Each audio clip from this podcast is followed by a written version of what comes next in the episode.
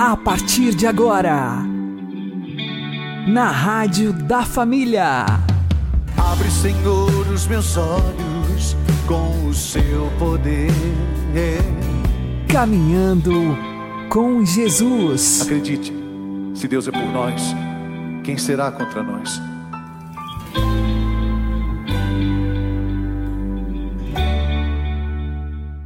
Olá, meu querido irmão, minha querida irmã, ouvintes da Rádio Regional Esperança. Eu sou João Cláudio e este é o programa Caminhando com Jesus. Oremos. Inspirai, ó Senhor, as nossas ações e ajudai-nos a realizá-las para que em vós comece e para vós termine tudo aquilo que fizermos. Por Cristo Senhor nosso. Amém. Santíssima Virgem Maria, Mãe de Deus, rogai por nós. Castíssimo São José, patrono da Igreja, rogai por nós. Todos nós queremos ser felizes.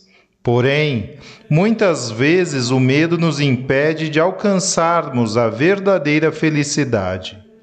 O que fazer para vencer nossos medos? O professor Felipe Aquino explica. Meus caros amigos e amigas, nós todos nesta vida queremos ser felizes. Né? O homem anseia pela felicidade, a criança anseia pela felicidade, o jovem anseia pela, pela felicidade, todos nós, porque Deus nos fez para sermos felizes. Né? Mas tem muitas coisas que dificultam a nossa felicidade. Uma delas é o medo. E o medo, ele tem muitas raízes. O medo pode vir de uma insegurança, o medo pode vir, não sei, até de um distúrbio psíquico, né? Mas normalmente todos nós temos medo das coisas que acontecem nessa vida. Alguns têm medo do futuro, que vai ser do futuro. Né? Há casais que já não querem mais ter filhos porque pensam, eu não sei o que vai ser desse mundo amanhã, como é que eu vou colocar filhos no mundo? Outros têm medo de perder o emprego, outros têm medo de ficar doente, outros têm medo de morrer. Como fazer com a questão do medo? Bom, Jesus sempre falava para os apóstolos: não temas, crê somente. Então, a primeira coisa que nós precisamos para enfrentar o medo é ter confiança em Deus, é ter fé em Deus. Saber que Deus é o Criador de todas as coisas, saber que Deus comanda esse mundo. Se foi Ele que criou todo esse mundo, Ele tem também comando sobre esse mundo. Né? E Deus nos ama. Né? Então, a primeira coisa que nós precisamos para vencer os medos que acontecem na nossa vida, nós temos que, antes de tudo, ter fé em Deus. São Paulo dizia, né? É, tudo posso naquele que me fortalece. Tudo posso naquele que me fortalece. Então é importante, sabe, nos momentos de medo, seja qual for o tipo de medo, né? É, e o demônio sabe amedrontar a gente. Uma das coisas que o demônio sabe fazer é atuar na nossa imaginação e colocar na nossa cabeça um medo de uma, alguma coisa que não, não é verdade, não vai acontecer. Não sei se você já percebeu, mas a maioria das coisas que você tem medo de que aconteça de ruim não acontece. Então muitas vezes é uma tentação. E como é que a gente vence a tentação? Com fé em Deus se abandonando nas mãos de Deus, se colocando nas mãos de Deus. E aí eu gosto muito, por exemplo, de usar a Bíblia, né? meditar na Bíblia, por exemplo, os livros dos Salmos, que são livros assim de muita fé, de muita esperança. O né? Salmo, por exemplo, 22, o Senhor é o meu pastor, nada me faltará. O Senhor é o meu pastor, nada me faltará. Né? É, ainda que eu tenha que atravessar o vale da morte, não temerei porque Ele vai comigo, o seu cajado, o seu bastão são a minha segurança. Né? Eu gosto depois também daquele Salmo 26 que diz, né? O Senhor é a minha luz e a minha salvação, a quem temerei? O Senhor é a minha luz e a minha salvação, a quem temerei? Sabe, nós todos temos momentos na vida de medo. Não há quem não, não passe por alguma situação de angústia, de tribulação, não tem, todos nós passamos. Mas é fundamental nós vivermos essas tribulações, essas tentações, agarrados em Deus, com a fé. em Deus. Aí a gente supera. Né?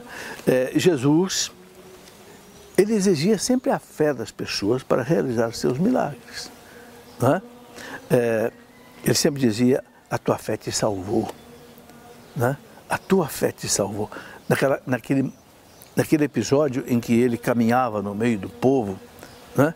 e todo mundo assim, apertando Jesus, aquela multidão, de repente ele parou e disse: Alguém me tocou.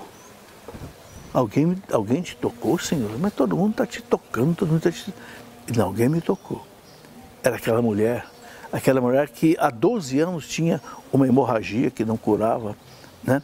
E a mulher, quando estava numa situação dessa, não podia tocar em ninguém, porque segundo a lei judaica a pessoa ficava impura, né? Então ela disse: Não, se eu tocar apenas a orla do seu manto, eu vou ficar curada. E ela tocou. Quando ela tocou a orla do manto, ela ficou curada. E Jesus percebeu e disse para os discípulos: Uma força saiu de mim, porque alguém me tocou. Vejam, todos tocavam Jesus e não acontecia nada. Aquela mulher tocou com fé e aconteceu. E depois ele continuou ainda a caminhada e aquele chefe da sinagoga, Jairo, tinha pedido a ele que fosse à casa dele porque o seu filho estava à beira da morte. Né? E Jesus ia indo. Só que essa mulher interrompeu a caminhada de Jesus. Então aí vieram para dizer para Jesus: Olha, o, o, o, enviado de Jairo, né? Teu filho já morreu. Pode deixar o mestre aí em paz. E Jesus ouviu e falou para Jairo: Não temas, creia somente. Não temas, creia somente. E foi à casa de Jairo. E Jairo acreditou e ele curou a menina. Ressuscitou a menina. Então, é, o elemento mais importante para nós enfrentarmos o medo nesta vida é nós termos fé em Deus, confiança em Deus, se abandonar nas mãos de Deus e fazer a nossa parte. Claro, se tem um problema diante de você que está se assustando, entregue o problema a Deus e depois faça a sua parte. Vai fazer tudo o que é preciso fazer a nível humano. E você pode ter certeza que Deus vai fazer aquilo que você não pode fazer. E você vencerá o medo e a situação.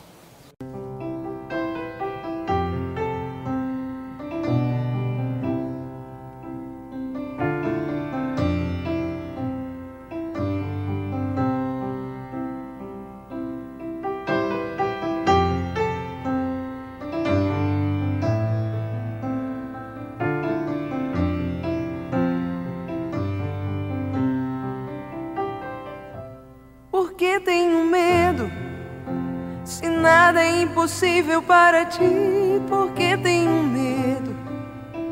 Se nada é impossível para ti, porque tenho medo.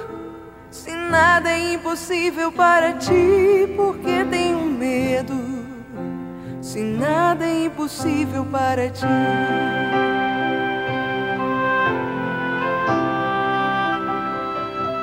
Por que ficar triste? Nada é impossível para ti, por que ficar triste? Se nada é impossível para ti, por que ficar triste? Se nada é impossível para ti, por que ficar triste? Se nada é impossível para ti, nada é impossível para ti, nada é impossível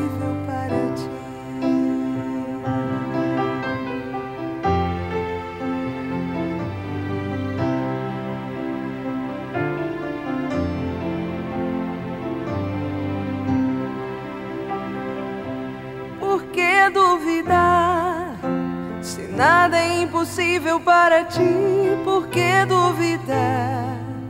Se nada é impossível para ti, por que duvidar?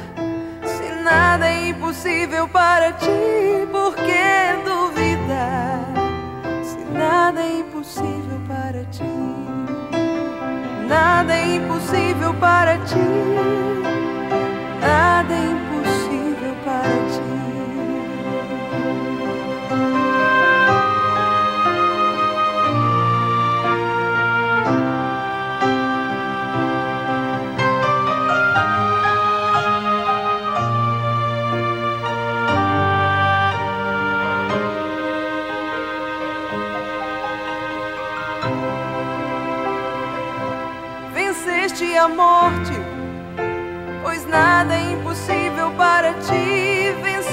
a morte, pois nada é impossível para ti. Venceste a morte, pois nada é impossível para ti. Venceste a morte, pois nada é impossível para ti.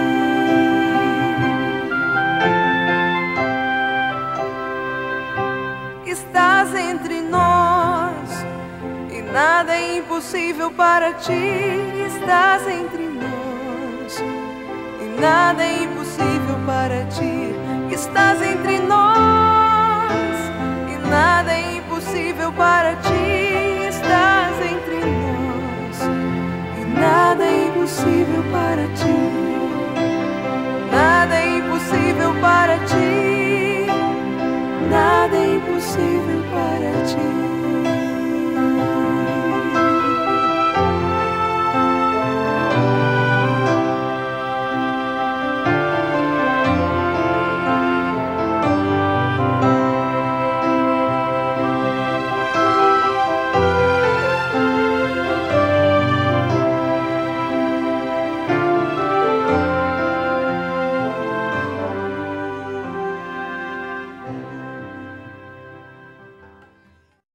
Caminhando com Jesus e o Evangelho do Dia.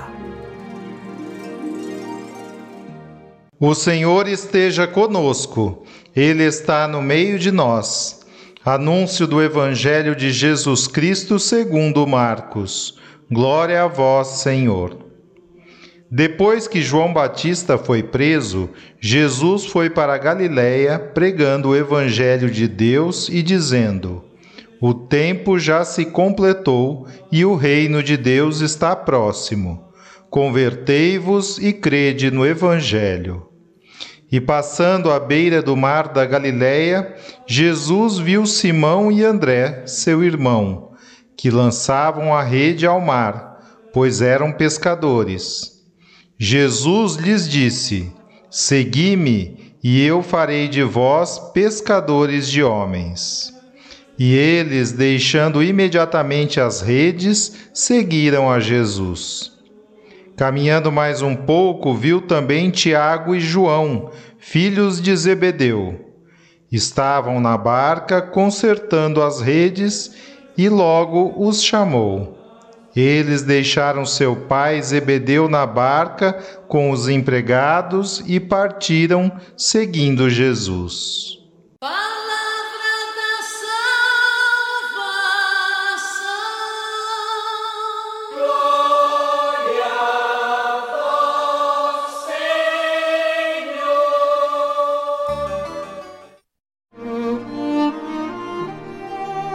Agora, a homilia diária com o Padre Paulo Ricardo.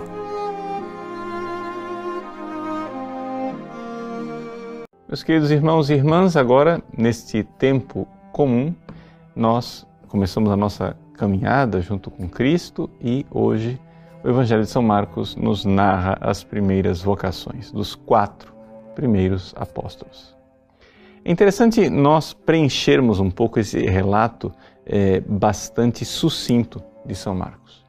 Nós sabemos pelo Evangelho de João que estes quatro discípulos eles eram discípulos de João Batista e que uma vez que João Batista foi preso, como narra o início do nosso Evangelho, eles então voltam para o seu trabalho, voltam para a sua vida antiga.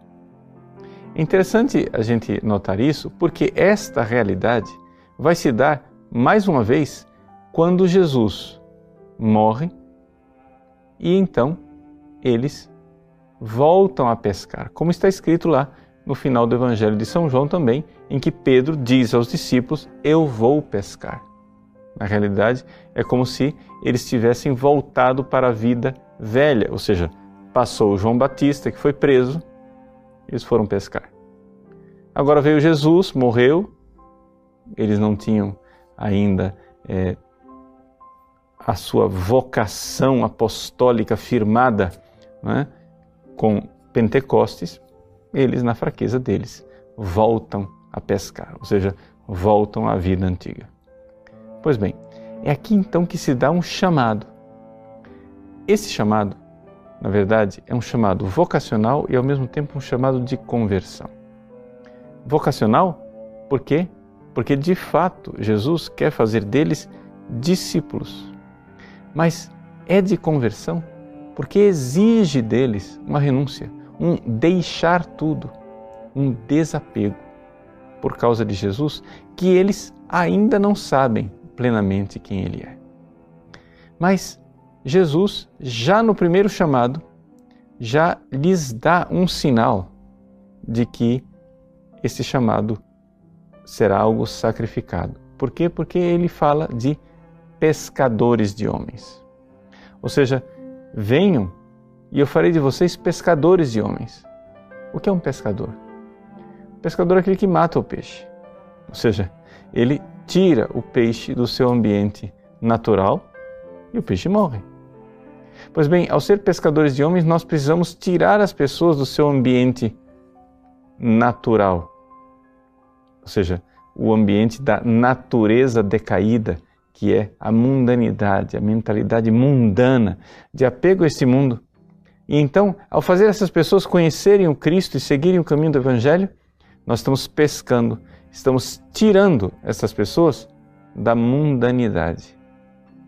Então, é necessário que algo morra em nós quando nós nos convertemos. E é exatamente essa dinâmica do peixe fora d'água, do peixe que morre, que é a conversão. Nós precisamos verdadeiramente morrer para o homem velho. O homem velho, o homem que vive mundanamente, precisa morrer. E é assim que nosso Senhor irá nos chamar para uma renúncia constante. Quem quiser me seguir, renuncie a si mesmo, dia após dia me siga. Então, no início deste tempo comum, é, não há nada mais comum, corriqueiro e cotidiano do que abraçar a cruz. Mas uma coisa é abraçar a cruz como um peso, um fardo, algo que destrói e esmaga. Outra coisa é abraçar a cruz sabendo que inicia uma vida nova. Ou seja, a conversão é como as dores do parto. Sim, a criança estava muito bem, cômoda, confortável na barriga da mãe, mas a vida de verdade ainda não começou. A vida de verdade só começa depois que a gente morre para o útero confortável. Quando a gente passa por aquela angústia que é o nascimento espiritual, a verdadeira conversão, em que deixamos o mundo e abraçamos o Cristo. Deus abençoe você.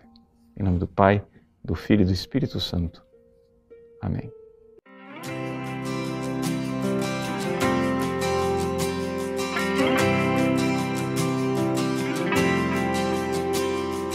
Dá-me um coração decidido,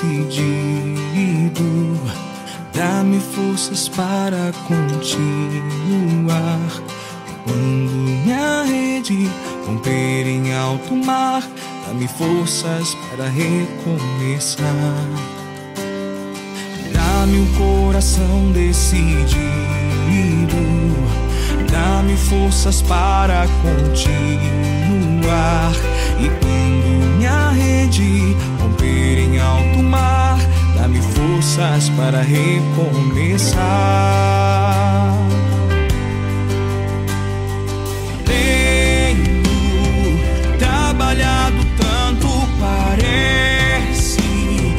Que nada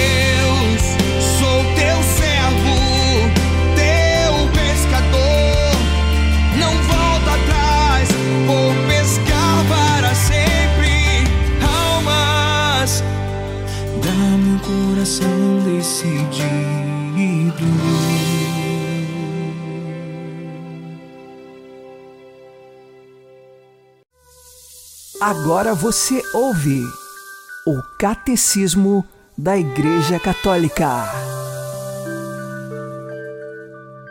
Uma vez que o príncipe da vida, a quem deram a morte, é precisamente o mesmo vivente que ressuscitou, é forçoso que a pessoa divina do Filho de Deus tenha continuado a assumir a alma e o corpo, separados um do outro pela morte. Embora Cristo, enquanto homem, tenha sofrido a morte e a sua santa alma tenha sido separada do seu corpo imaculado, nem por isso a divindade se separou, de nenhum modo, nem da alma, nem do corpo. E nem por isso a pessoa única foi dividida em duas. Tanto o corpo como a alma tiveram existência simultânea desde o início, na pessoa do Verbo. E apesar de na morte terem sido separados, nenhum dos dois deixou de subsistir na pessoa única do Verbo.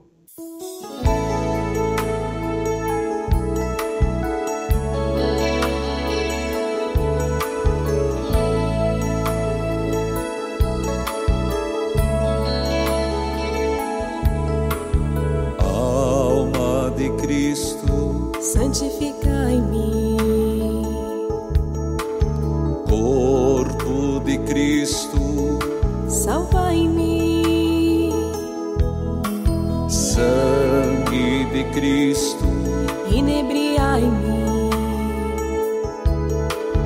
água do lado de Cristo, lavai-me,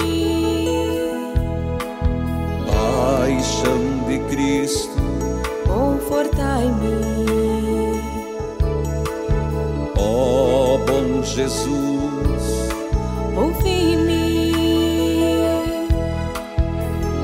das vossas chagas, escondei-me, não permitais que eu me separe de vós, do espírito maligno, defendei-me. Na hora da morte, na hora da morte, chamai-me, para vós, para que com vossos santos vos louve por todos os séculos dos séculos. Amém. Por todos os séculos. Amém.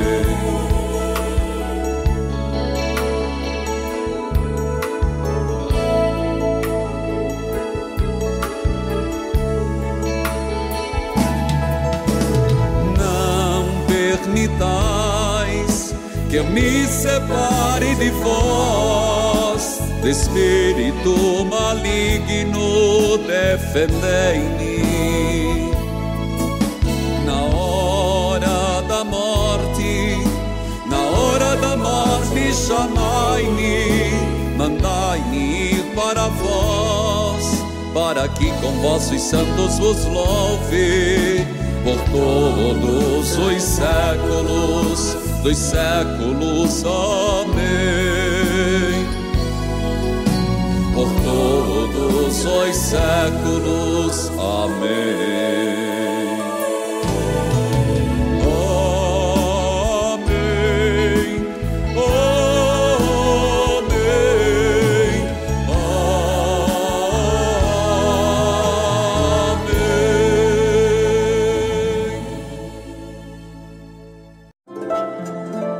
O Santo do Dia, com o Padre Alex Nogueira. Neste dia 10 de janeiro, a Igreja faz memória de São Gonçalo de Amarante.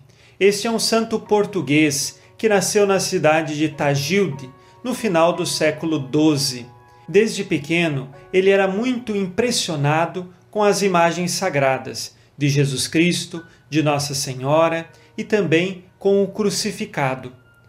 Quando cresceu, ele encontrava dentro de si uma propensão para contemplar a cruz de Jesus muito grande. Ele ficava tempos olhando para aquele crucifixo e contemplando a paixão de Jesus.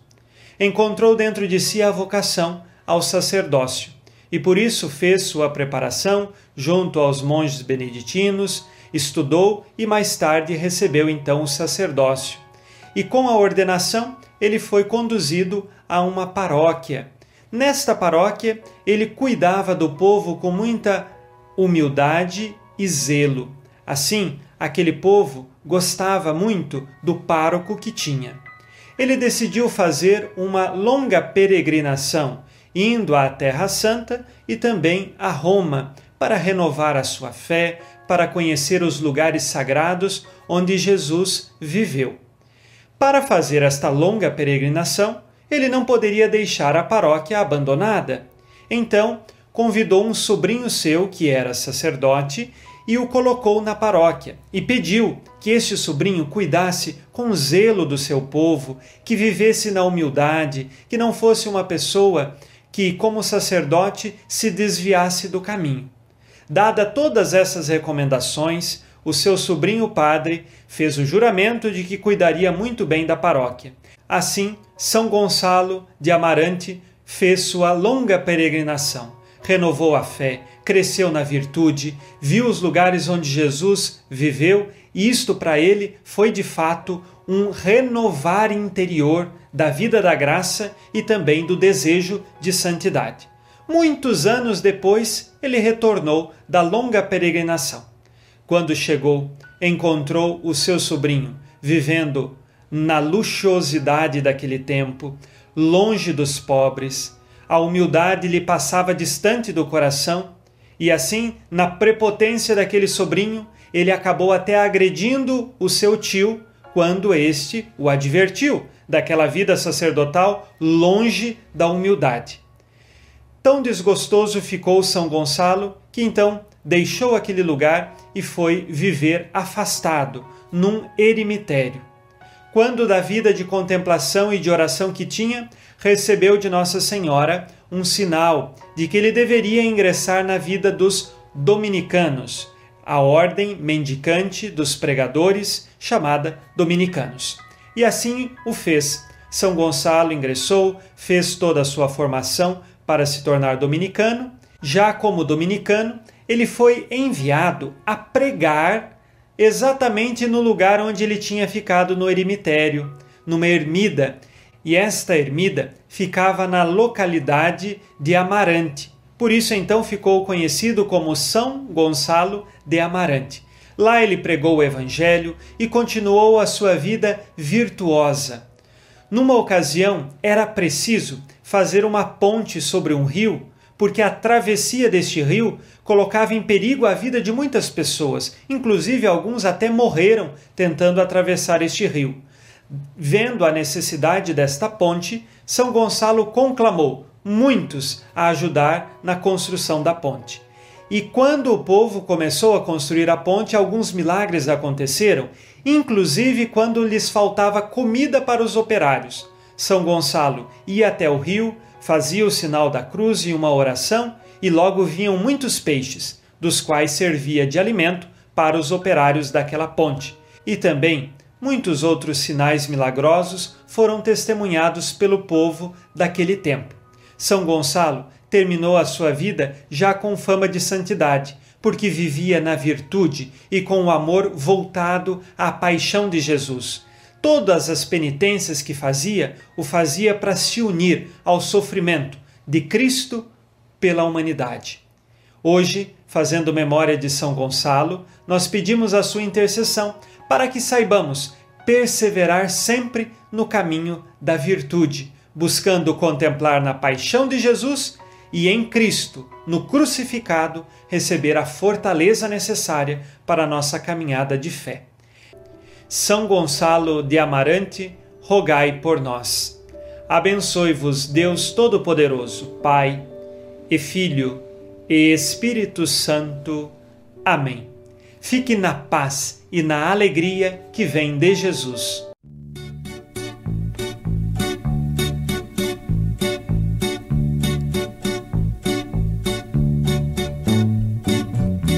Quando Jesus passar, quando Jesus passar,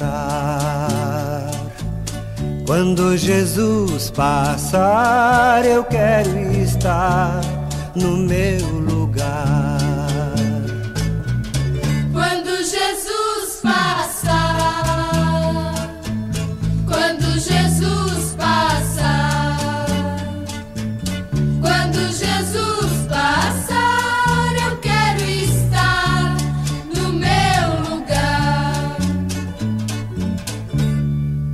Meu telônio jogando a rede, figueira ou a caminhar, buscando água pra minha sede, querendo ver meu Senhor passar.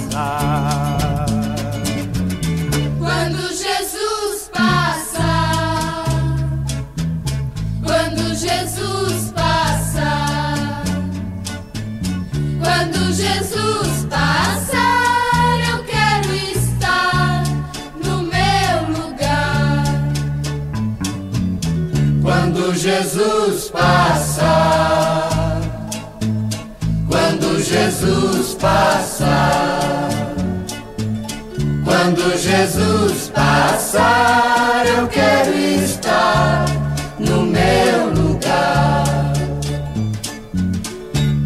No meu trabalho e na minha casa, no meu estudo e no meu lazer, compromisso e no meu descanso, no meu direito e no meu dever.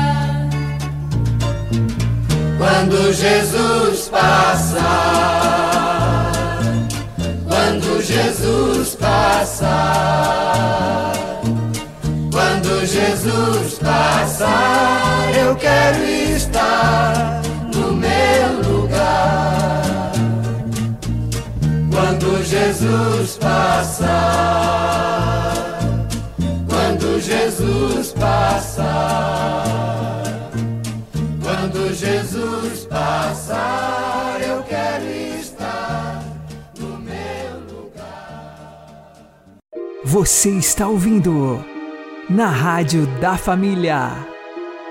Caminhando com Jesus. Rezemos esta oração ensinada pelo Monsenhor Jonas Abib. Senhor Jesus, o Senhor diz em Sua palavra: No mundo tereis tribulações. Coragem, eu venci o mundo. O Senhor não venceu apenas a tristeza, não venceu apenas o medo, o Senhor venceu tudo. O Senhor tem a vitória. Obrigado, porque a vitória é sua. Obrigado, Senhor, porque venceu e venceu ao nosso favor. Uma boa noite a todos, que Deus abençoe vocês e continuemos caminhando com Jesus. Peace.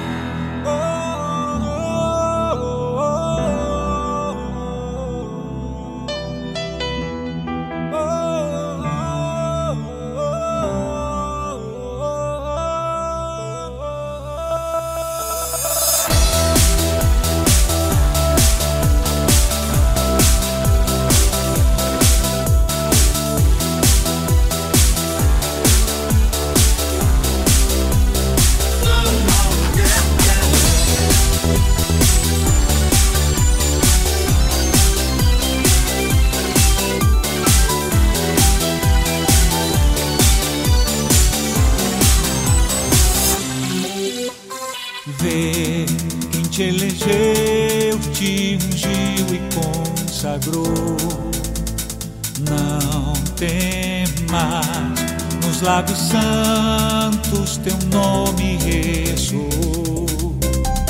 Não te chamou como servo qualquer, mas com carinho filho seu. Te capacitou, toda força te deu, parou e acolheu. Pôs, Deus te fez um vencedor. Celebra a vitória, o Senhor Jesus regressando está. Vitória, canta com unção tua vida. Celebra a vitória, o Senhor Jesus regressando está. Vitória, canta com unção tua vida. Tua vida.